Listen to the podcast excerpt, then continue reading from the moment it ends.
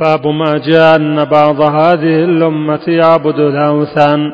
وقول الله تعالى ألم تر إلى الذين أوتوا نصيبا من الكتاب يؤمنون بالجبت والطاغوت ويقولون ويقولون للذين كفروا هؤلاء يهدى من الذين آمنوا سبيلا.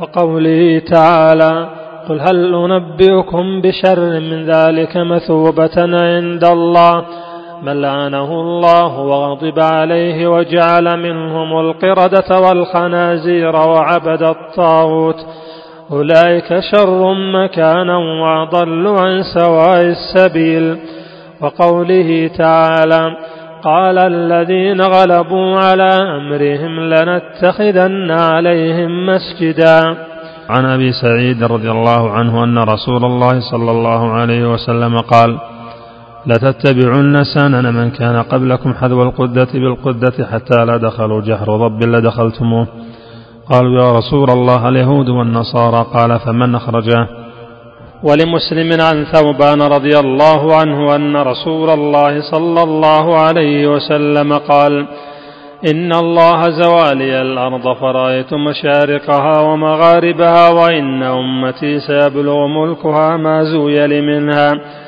وأعطيت الكنزين الأحمر والأبيض وإني سألت ربي لأمتي ألا يهلكها بسنة بعامة وألا يسلط عليهم عدوا من سوى أنفسهم فيستبيح بيضتهم وإن ربي قال يا محمد إني إذا قضيت قضاء فإنه لا يرد وإني أعطيتك لأمتك ألا أهلكهم بسنة بعامة وألا أسلط عليهم عدوا من سوى أنفسهم فيستبيح بيضتهم. ولو اجتمع عليهم من بأقطارها حتى يكون بعضهم يهلك بعضا ويسبي بعضهم بعضا.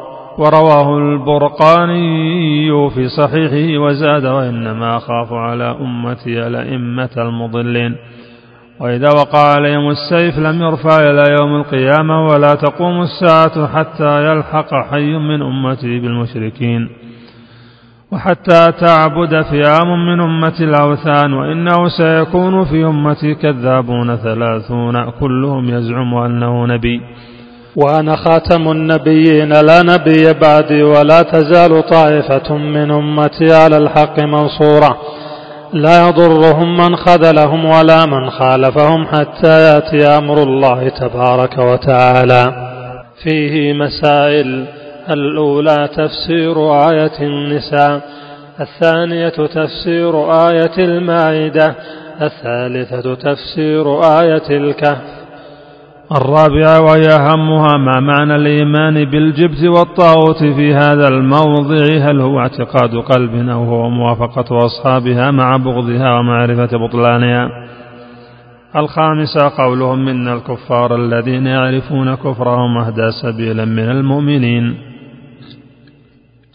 السادسة وهي المقصود بالترجمة أن هذا لا بد أن يوجد في هذه الأمة كما تقرر في حديث أبي سعيد. السابعة تصريحه بوقوعها عن عبادة الأوثان في هذه الأمة في جموع كثيرة. الثامنها العجب العجاب خروج من يدعي النبوة مثل المختار مع تكلمه بالشهادتين وتصريحه بأنه من هذه الأمة. وأن الرسول حق وأن القرآن حق وفيه أن محمدا صلى الله عليه وسلم خاتم النبيين. ومع هذا يصدق في هذا كله مع التضاد الواضح وقد خرج المختار في آخر عصر الصحابة وتبعه فئام كثيرة.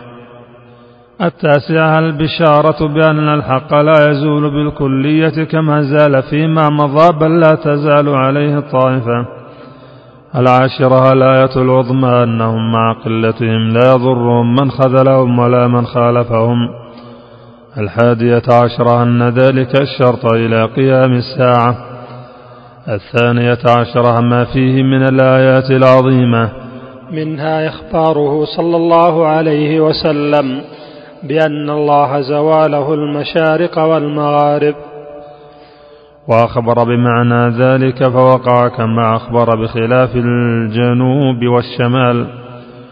وإخباره صلى الله عليه وسلم بأنه أعطي الكنزين وإخباره صلى الله عليه وسلم بإجابة دعوته لأمته في الاثنتين وإخباره صلى الله عليه وسلم بأنه منع الثالثة ويخبره صلى الله عليه وسلم بوقوع السيف وأنه لا يرفع إذا وقع.